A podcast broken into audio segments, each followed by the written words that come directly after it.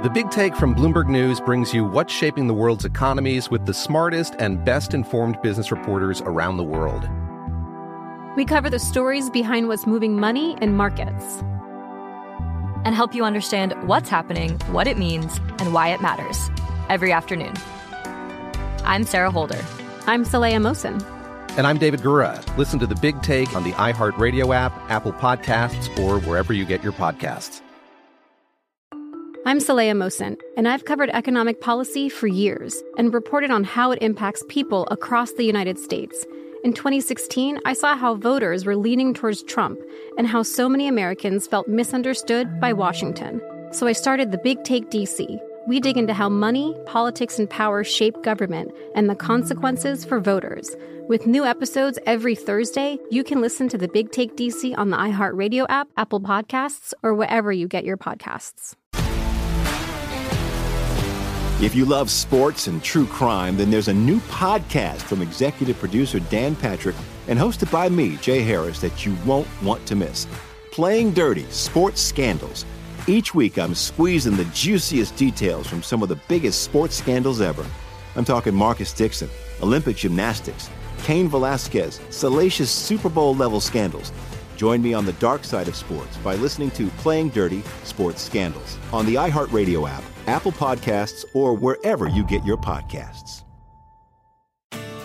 Welcome to the Tudor Dixon podcast. I am super excited about today because I have a guest with me who I met just a few months ago, but she is actually on the Clay and Buck Network with me. And the way I met her was, you've probably heard me talk about Rad Diversified before, and there was a conference and we were both there. It's one of those things where you're going there and you're like, I'm not going to know anybody here, and what's it going to be like, and is it going to be one of those like just awkward two days? And I walked in and met Lisa Boothe, and I was like, oh, I, I obviously know she's on the network, see her on Fox all the time because she's a Fox News contributor. She's the host of The Truth with Lisa Boothe podcast, and I'm like, what what is this going to be like? I've never met.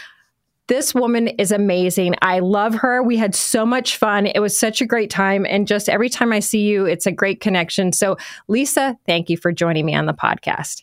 Tudor Dixon. Yeah. And you know what? So John, our mutual producer, hi, John, he had told me, he was like, you're going to love Tudor Dixon. You need to have her on the show. And I was like, I believed him, but it's like, you know, you've got a thousand different things going on. And then when we met, it was like that scene from The Step Brothers when they're like, did we just become best friends? Totally. Yes. And I texted John immediately after afterwards. And I was like, okay, Tudor is awesome. Love her. We have to have her on. I think she's my new best friend. So you are so awesome. Your audience obviously knows that, but uh, you're just so cool and so much fun to be around. Well, it is. It's I mean, it is funny because there is kind of that feeling. We saw each other. We were like ships passing in the night on Saturday after the primary at Fox. And it was like that moment of, oh, there she is. Okay. This is a nice, it's a nice moment that I get to see my friend. So yeah, I gave you a hug, and then I had ordered a Celsius because I had been traveling all day. And so I was like, I have to get this Celsius. And I before. get that. Like that yeah. was totally, I was like, yes, I'm on board with that. So it was, that was good. Um, yes. And then we went and talked about the news, which we're going to talk about right now, because we have big news that Mitch McConnell is stepping down from leadership in the Senate, and everybody is like, oh my gosh, what does this mean? And I kind of feel like it's not the same as like a McCarthy, because the Senate is just different than the House. But I wanted to get your opinion on what you think about this. Yeah, I mean, the Senate's definitely different. I mean, I think there's been, you know, changes to the Senate and the way that, um, you know, uh, in the way that judges are, you know, there's been some sort of like chipping away at uh, sort of like the Senate norms and the Senate kind of being the adult body. But the way I look at it is, you know, Mitch McConnell's been there since nineteen eighty-five. I was born in nineteen eighty-five. I'm still extremely young, but that's a long time to be in the Senate. You know, that's just a long time. And, and think about how much the Republican Party has changed, not just since nineteen eighty-five, but really just since Donald Trump came on the scene in two thousand fifteen. So I, I just think that it's a different party now. Uh, you know, he's getting older. He's clearly had some health issues as well that we've seen, which have been front and center. And then I also, you know, he really lost the trust of his fellow Republicans in the Senate on the border bill. And, you know, I had interviewed Senator Ron Johnson for my show, and, you know, he he felt that, you know, he, McConnell set them up. right? That he set them up. He put them in a position where Joe Biden could go out there and say, you know what, I tried, it's them, even though the bill was B S. Mm-hmm. And, uh, you know, and so he shouldn't have, ga- Mitch McConnell shouldn't have engaged in it, on it in the beginning. And I, I just think a lot of Republicans felt like he sold them out. And so I think that was kind of the, the final nail uh, in the coffin, so to speak. So what do you think when you see this and you see all the chatter on X, and I think a lot of us who are in the political world see more chatter than the average person, and maybe they're not as interested in who's going to be the leader. But who do you think will, I mean, we know some people have announced, who do you think that the kind of newer Trump Republicans are looking for leading the Senate? I don't know. I mean, I, I don't think anyone I'd want to be, you know, the minority leader is going to be the minority leader, or, or maybe the majority leader, uh, you know, after November. The Senate map is favorable for Republicans. So hopefully uh, it'd be the Senate majority leader. I mean, I'd love to see someone like Rand Paul, or uh, even someone like Josh Hawley, just someone that's going to stick it to Democrats a, a little bit more. Uh, but, you know, it'll probably be someone a little bit more moderate, I would assume. Right. Yeah. I mean, I know John Cornyn is out there talking about it, and I've seen some back and forth. I know Rick Scott had at one point wanted to be, and I don't know if he's still at that point or. Actually, Rick Rick Scott might end up, because he was, uh, you know, he, he's been the uh, N R S C uh, chairman in the past. So, you know, I, he actually might be sort of a good conservative, but maybe not as hardcore, you know, where he's he's able to get the numbers to to to be it. So, yeah, he might actually be. And he ran against Mitch McConnell. Uh, remember in two thousand twenty-two, he had ten defections against uh, McConnell then. So, yeah, that would make sense. I, I'm not a Cornyn fan. I just feel like uh, he's too squishy, kind of, you know, sell the party out, just not strong enough for me. Uh, but, yeah, I think Rick Scott could be someone Uh, who might have a chance. I think people are really at this point. I mean, you and I'm a Floridian now, so I, you know, my fellow Floridian. Right. Exactly. Yes, exactly. Uh, I think people are looking for someone who is going to be vocal about things like you talked about the border bill. We are currently in this border crisis. We've just saw we've just seen this young woman who was murdered by an illegal immigrant, Laken Riley, and Joe Biden is out there saying crime is down. And I think that Republicans especially are going, can we have someone who's going to speak reality to this situation and have someone who's going to stand up and be able to put bills through the Senate that are going to have an impact on what's happening with our national security? And so when I look at his speech, Joe Biden's speech, where he's saying, oh, crime is down, how do you how do you interpret that? Because I think what's going to happen, and I'm serious, for all of you out there who are like, oh, that's ridiculous, and I'm with you. I'm with you on the whole. I, I'm going to to Walgreens and I have to get toothpaste unlocked for me. You know, how can crime be down when I can't buy toothpaste? But technically, I mean, there may be some statistics where it's down. Do you think Americans are buying what Joe Biden is selling? No, I don't think they're they're buying it at all. You know, like you said, when people have to go to the, the grocery store or C V S and everything's locked up, but they're not locking up the people committing the crimes. And then also, I think the crime statistics are, are sort of garbage these days, particularly when you're in a lot of these cities and they're not even arresting people uh, to begin with. So, you know, I, I don't know that's, how much that's a good I point. So yeah, it's like I measure. That. Yeah, I don't, I don't really know how much I, I believe that. And I, I think, you know, the sad thing, but maybe politically, one of the positive things about where we are today is, look, the media is going to try to gaslight us on everything. Joe Biden's going to try to gaslight us on everything, but people feel what they feel, you know, and a lot of people don't feel safe right now in Joe Biden's America. And I, I think they look at what's happening on the southern border and they're like, look, we don't want our own people, you know, committing crimes, but we sure as hell don't want people who shouldn't be here to begin with. And I, I've heard folks on the left try to make the argument that illegal immigrants don't disproportionately, you know, uh, commit crimes at a higher rate than native-born Americans, yada, yada, yada. Well, one, they already broke the law by illegally crossing right. the southern border, and that a lot of them try to seek asylum on, under false pretenses and are taking advantage of that system, which needs to be changed.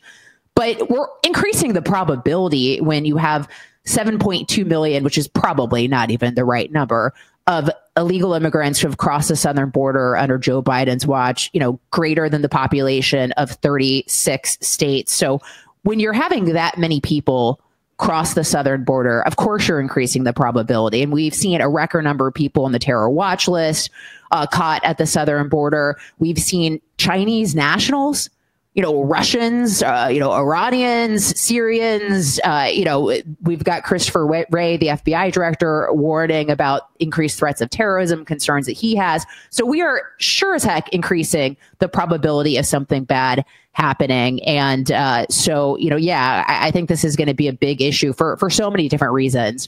Uh, but one, you know, safety, security, crime. Uh, all those issues, definitely. Well, and I've kind of long suspected that people on the left don't necessarily know what they're voting for. They hear just a portion of it and they're like, oh, my gosh, that sounds so loving and wonderful. And so sanctuary cities is one of those things that I feel like this week, or maybe it was end of last week, was kind of exposed when Eric Adams was like, you know what? As a sanctuary city, we are no longer going to say if you've committed a crime, you are safe from ICE. And people are like, that's amazing, and clapping. And I think this is the dumbest thing I've ever heard, because I don't think people really ever realize that. We had we had a few years back in our small town, we had this group come in. There's this group called Welcoming America, and they came into Muskegon, Michigan, and they came in and they wanted to make us a welcoming community. And I knew exactly what a welcoming community was. It was the new term for a sanctuary city. And so we were speaking out about it. And I said, look, you're talking about creating a space that is safe for criminals to come in. And oh my gosh, how could you call illegal immigrants criminals? I'm like, no, no, no. You have to understand this. The idea of being a sanctuary city is you're protecting people, no matter what crime they've committed, from being arrested. So this is, it goes beyond just have, protecting people because they're illegal.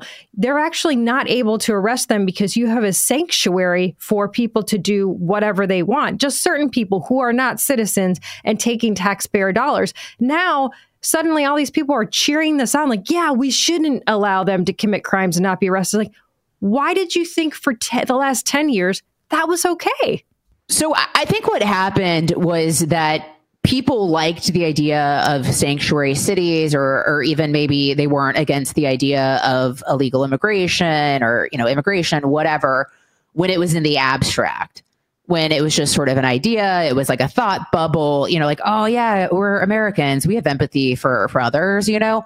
But now when they're having to really deal with the consequences of it, and they're saying they're being displaced by, you know, these illegal immigrants, and, you know, they're, they're having to, their taxpayer money is going to house these people who shouldn't be in the country to begin with, that the city resources are being used up, that they're probably going to be taxed more as a result of this, that they're seeing crime being taken place by people who shouldn't be here in the beginning, or, or murders.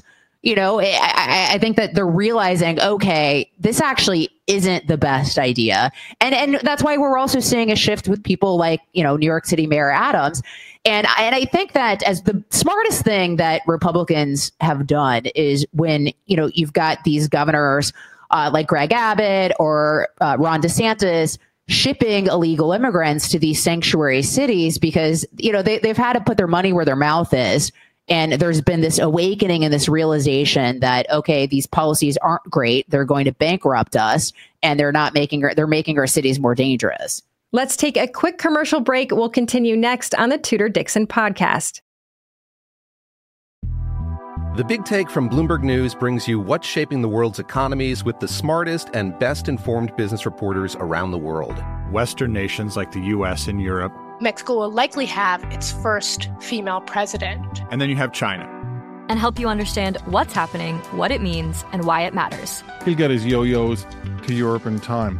But the longer this drags on, the more worry he's getting. They knew that they needed to do this as fast as they possibly could to get a drug on the market as fast as they could. I'm David Gura. I'm Sarah Holder. I'm Saleha Mohsen. We cover the stories behind what's moving money and markets. Basically, everyone was expecting, if not a calamity, certainly a recession. But the problem is that that paperwork, as our reporting showed, is fake. As someone who's covering the market, I'm often very worried about an imminent collapse. So I'm thinking about it quite often. Listen to The Big Take on the iHeartRadio app, Apple Podcasts, or wherever you get your podcasts. I'm Saleha Mohsen, and I've covered economic policy for years and reported on how it impacts people across the United States. In twenty sixteen, I saw how voters were leaning towards Trump and how so many Americans felt misunderstood by Washington. So I started The Big Take D C. We dig into how money, politics, and power shape government and the consequences for voters. It's an election year, so there's a lot of focus on the voters that TikTok is reaching. The initial reaction is like, oh, things are looking so resilient. I don't want to be too pessimistic, but I just don't see the political will down in Washington right now to, to change their tune. I think the American electorate has been signaling that it expects a rematch of the twenty twenty election. These are unprecedented times. With new episodes every Thursday, you can listen to The Big Take D C on the iHeartRadio app, Apple Podcasts, or wherever you get your podcasts. If you love sports and true crime, then there's a new podcast from executive producer Dan Patrick and hosted by me, Jay Harris, that you won't want to miss. Playing Dirty Sports Scandals. Each week, I'm squeezing the juiciest details from some of the biggest sports scandals ever. I'm talking Marcus Dixon, Olympic gymnastics, Cain Velasquez, salacious Super Bowl-level scandals. Join me on the dark side of sports by listening to Playing Dirty Sports Scandals on the iHeartRadio app, Apple Podcasts, or wherever you get your podcasts. Yeah, it's been fascinating to watch how people who, even in, in the communities that are getting these immigrants coming and busing in, those folks that are using the most resources from the city are the ones that are suddenly going, well, wait a minute.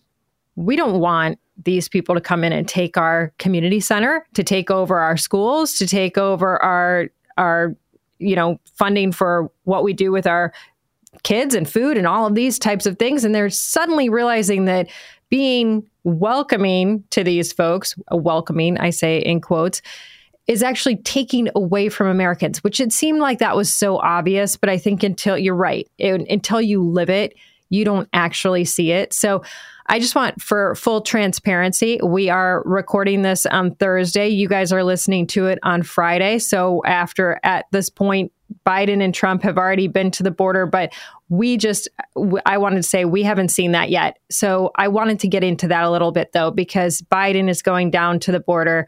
Trump, they obviously just went yesterday. Um, Biden down there, Trump down there, same day. Biden's administration comes out and they're like, oh, we had no idea Trump would be down there. To me, there's a few things here that bug me about this because, A, they're obviously lying, but B, if they're not lying or or just coming out and saying that they didn't know this, how irresponsible to to do that in general. I mean, I, overall, I think that looks idiotic, but why go now? I mean, Trump is going down there. This young woman was just murdered.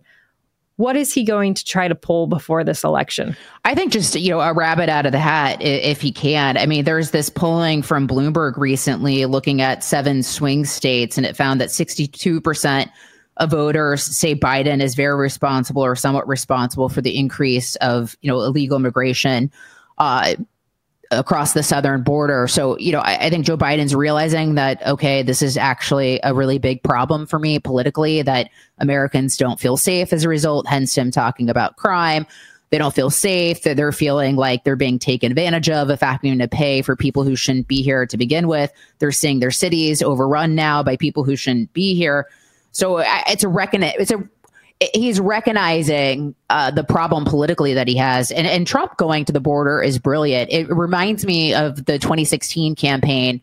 Um, and I believe it was August of two thousand sixteen when he was a candidate, and obviously before he was president. And he went to Mexico. He met with the then Mexican president, shook hands, did the press conference. And I remember thinking, man, this is brilliant, because it made him look presidential. And because the knock mm-hmm. against him was, oh, he's this, you know, wild, you know, card. We don't know what he's going to do. He's crazy. He can't be trusted with the nuclear codes. And then here he is in Mexico, shaking hands with the sitting president, looking extremely, you know, presidential, giving a press conference, doing the thing that presidents do. And obviously since then, he's been the president himself. But, you know, he's been out of office for, for a while. So I, I do believe it is very smart for him to go to the southern border. Obviously, this has been a signature issue for him since he walked down the golden escalator in twenty fifteen, uh, and it has continued to be. Uh, and, you know, I, I, this is a top issue for Americans right now. And who better uh, for Republicans to deliver that message and to continue hammering it home than Donald Trump? I think there's a stark, stark difference between Republicans campaigning and what they're promising compared to Democrats. And if I go back to twenty sixteen, I think the biggest, I think the reason Trump has the support that he has now is that most presidents make a lot of promises. I mean, we heard how many presidents say that they were going to change um, Jerusalem to be where the embassy was, and all of that never happened. And Trump made it happen. Trump went and he campaigned on multiple things. That was one of them. The border was one of them. The economy, bringing jobs back. He went out and he said, I'm going to do all of this stuff. And then he did all of it. And he had this website that was, I don't know, maybe it's still out there, Promises Made, Promises Kept. And you could go through and see, wow, he really did this. And then I thought it was funny because when Biden was campaigning, you know, the people, the young people didn't vote for Trump. You know, this is like the first election they're going to be in, or they're in college and they're they're in the first election they're going to be in. And I remember some of these young people like, well, I have to vote for Biden because he's going to give he's going to make college free for me. And I was like, why do you think that's going to happen? And it, I realized they thought that because when Trump was running and he said he was going to do things, he did it. And they had never seen the political world work before, so they didn't know that politicians just lie. You know, oh, I just want to buy your vote, and you're actually not going to get anything for it, but I'm going to pretend I'm buying your vote. So I watched this the last few years with Trump, and my theory, and maybe I'm totally wrong, but when I looked at what he did in twenty sixteen, he ran on all these issues. The Democrats started to realize that instead of running on anything, they would pick one issue to destroy their opponent on. And in twenty twenty, that was COVID. And it was effective in states like Michigan because we were still early on in that situation. And so Trump came out of having COVID and he was like, look, I lived through it. And I think that we have to just get the right medicines and we're going to be fine. And I got what he was doing. He was trying to stay positive. But the Democrats said, oh, he's being flippant about how deadly this is.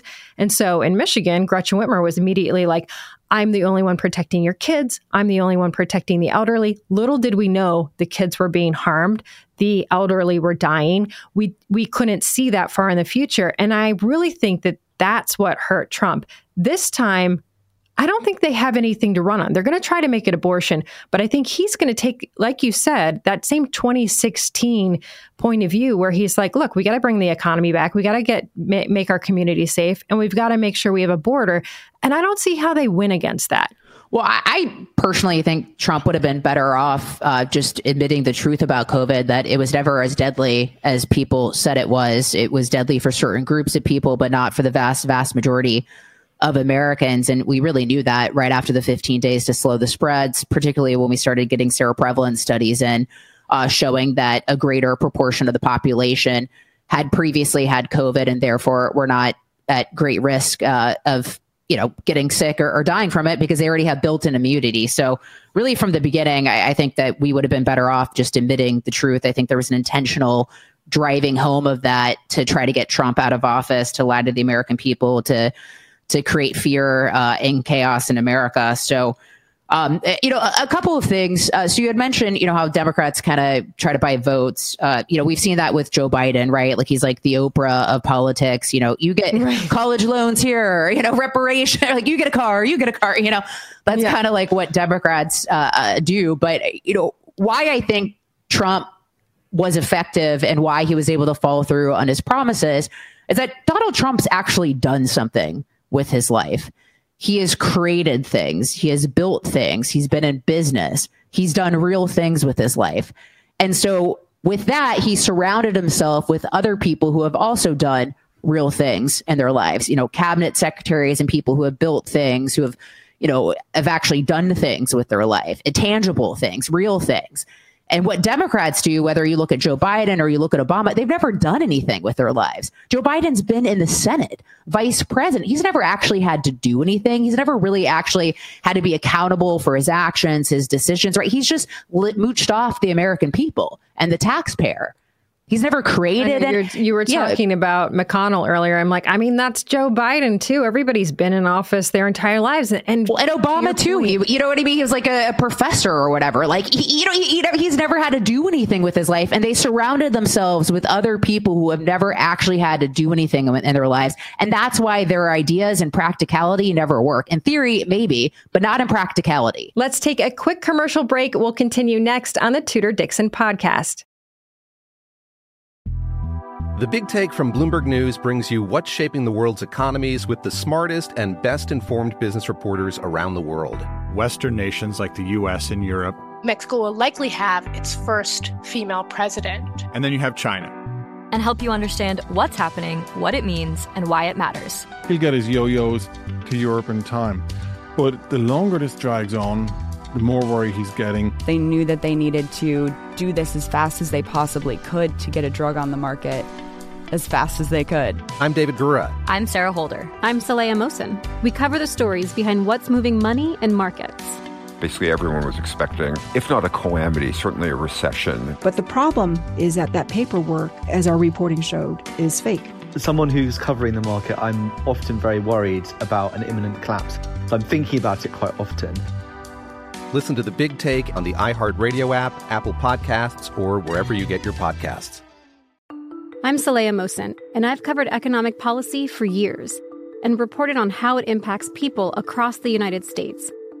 In twenty sixteen, I saw how voters were leaning towards Trump and how so many Americans felt misunderstood by Washington.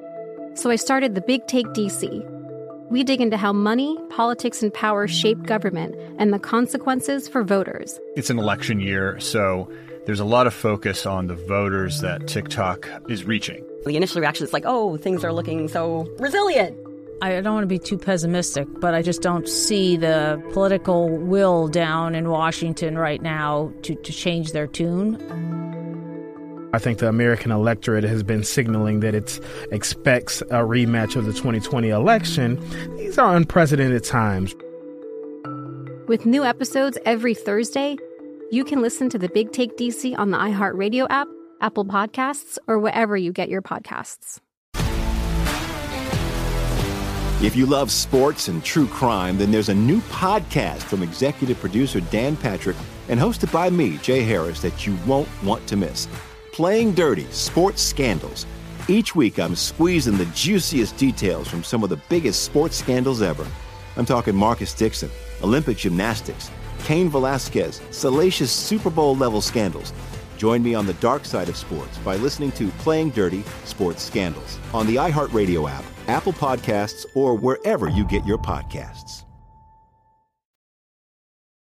If you've never been in the political world, because, you know, I came in this from the business world, and I think that it's funny to me because I was like, how much different can it be from the business world? And I'm like, holy cow, this is the most psychotic place I've ever been in politics. Like, people are so cutthroat. It's not cut and dry. Like, business deals are not the same. But Trump comes from a business world that is a tough world. The building industry is tough. You have to be tough. And I think that he was able to cut through a lot of the B S quickly, and he was just like, we're going to negotiate this stuff and we're going to get it done. And that's not how Washington works. And people in Washington allow it to not work that way because it's easier. And they go wishy-washy back and forth, and it's nothing gets done. And then Trump started getting things done. And that was this big movement of people on the ground who were like, oh my word, this is something we have not seen in government before. So when people are so shocked that he's going back out there and he has the support, I find that funny because I'm like, well, but if you look at what he did and you get past his rhetoric, then you actually see that he accomplished more than most president, or probably any president, has in four years, and was able to do it with a massive amount of support from people who were suddenly coming over and going, wow, my life was a lot better. But then I see, I, I don't know if you saw this the other night. This is so funny to me. I don't, I sometimes will go over to M S N B C and C N N because I want to see what they're saying. And when I go over there, I'm like, I get why this is convincing. You know, like this is a show. It's not news. It's really a show. And when you have twenty-four hour news, people have to be just actors, right? So Rachel Maddow, I was watching this. I just saw this clip and I'm like, she's she's really an actress. And it's funny because she's so like she's a hard, tough lady. So you think of her as newsy. But as I was watching it, I'm like, my gosh, she should win an, like an Emmy because this is this is worthy of it. She's acting here. She's like afraid Donald Trump is going to stay in office forever because the Supreme Court has decided to hear this immunity case. And she was like, he'll just stay in office forever. And her voice is shaking. And I was like, man, people who are vulnerable to this could so believe that he's going to stay in office forever. And it's so ridiculous because if that were the case, then he would still be battling to be in office right now. He clearly left office when he was supposed to the last time. But it's so believable when you listen to these people just like literally on the verge of tears. And that's why I think that there's this massive divide. When I see people like Rachel Maddow crying on T V over Trump, it makes me think, no wonder we're in the situation we're in. Well, and and the irony, of course, is that and everything that they believe, everything they do, they project on to us when they were the ones that, you know, weaponized the F- the F B I heading in to the twenty sixteen election and, and afterwards to try to get Trump, you know, totally unsubstantiated. Uh, and Obama's having a third term. So, yeah. And it's like, and then Trump left willingly. And if I remember, it was, you know, uh, Mark Milley, who was talking to the Chinese behind Trump's back, uh, you know, during that, that interim period when Trump was leaving the White House. So, you know, and then it's Democrats now who are, are trying to throw Trump off the ballot as opposed to just letting the American right. people oh, yeah. have Illinois. Their, yeah. But I, you know, I'm kind of a little bit dark in the sense of, um, I think COVID was just like, uh, I, what they like a red, not even a red pill, like a black pill, I think is even more, I think they say, but, uh, I just I, I worry that, you know, one, even though politically speaking, like everything looks really good for us. You know, again, that Bloomberg poll has Trump winning by five points and, and seven swing or an average of five points in seven swing states. Uh, but I worry about the mail-in balloting thing. You know, I, I think Democrats really used COVID to their advantage in twenty twenty to get a lot of uh, election changes that they had wanted, uh, you know, particularly mail-in balloting. So I, I worry about how that goes down. It's really no longer about winning over voters. It's just collecting the most votes. And, and Democrats are better at that than we are. We still don't seem to have it, it, it figured out. So I worry about that. But even more than that, I do think we're kind of at this point when you look at what they did in twenty sixteen with the F B I and everything thereafter. You, you look at these criminal indictments against Donald Trump. You look at this civil fraud case in New York, which is a joke. And you, you look at Fannie Willis in Fulton County and how corrupt she is, uh, you know, trying to kick Trump off the ballot, all this different stuff. Like, I don't know.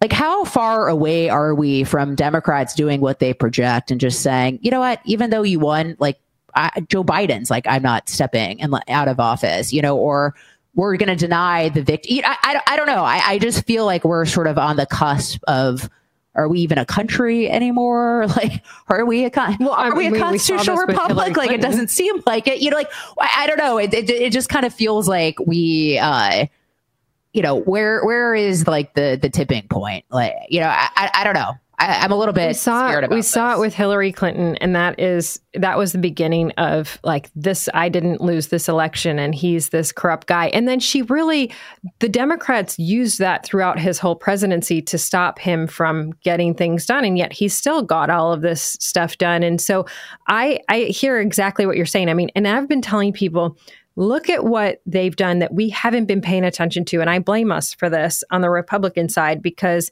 as I've kind of gotten into this and opened my eyes, I mean, if I look at Arizona, I'm like, hmm, this is interesting.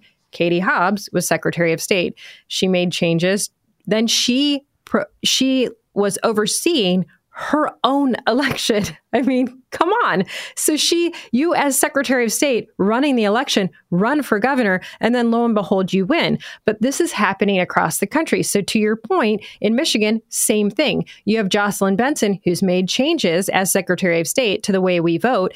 And now she is going, she's already announced she will, in twenty-six, run for governor. So she will oversee her own election for governor in the state of Michigan. Like, come on, folks, pay attention to what's happening here. We're not paying attention to these other other positions that are on the ballot, and people aren't fighting for them. And then they're going to Democrats who are realizing that when you are a prosecutor, when you are a Secretary of State, when you are an Attorney General, you can make changes that people cannot, that Republicans can't come back from, and you can make detrimental changes to the state that will change crime, that will change the way we elect people, and will continue this ongoing process of getting Democrat after Democrat. And ultimately, it's not that we're not winning, it's that we can't possibly win in this scenario. I also am concerned. I mean, I'm not saying by any means that I think that Republicans have this this time. I think that if you step back and look at where the country is right now, we should have it, because it should be pretty obvious that things are crummy in the country, that there's, I mean, you talked about all the people coming from foreign nations into this country. It's not people just seeking asylum. There have been people on the terror watch list. We're in a critical situation. On the world stage, we're in a critical situation right now. The economy, people can't afford to buy groceries. It's a problem. And yet I don't think that we're safe right now in this election, because I've seen the shenanigans that they pull. And I and I believe that abortion will come back up. And I know people are like, oh, no, abortion is not an issue. Well, it's going to be on the ballot in about twelve states. So that's going to be something discussed in those states. And I just keep saying to Republicans, do not get caught on this issue and end up not winning because you, the Democrats are going to be able to define you in some horrible way.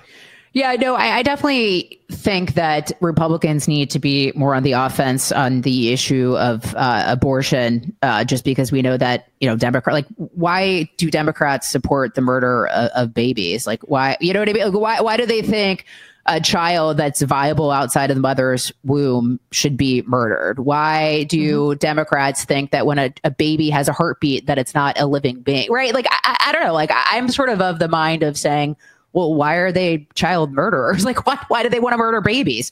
Uh, but, you know, in, in terms of, uh, you know, the election, yeah, you know, I, I just worry about, you know, even like look at Pennsylvania, for instance. Uh, I think Biden got like three out of four every mail-in ballot or, or something close to that. And he won the state by less than two percent.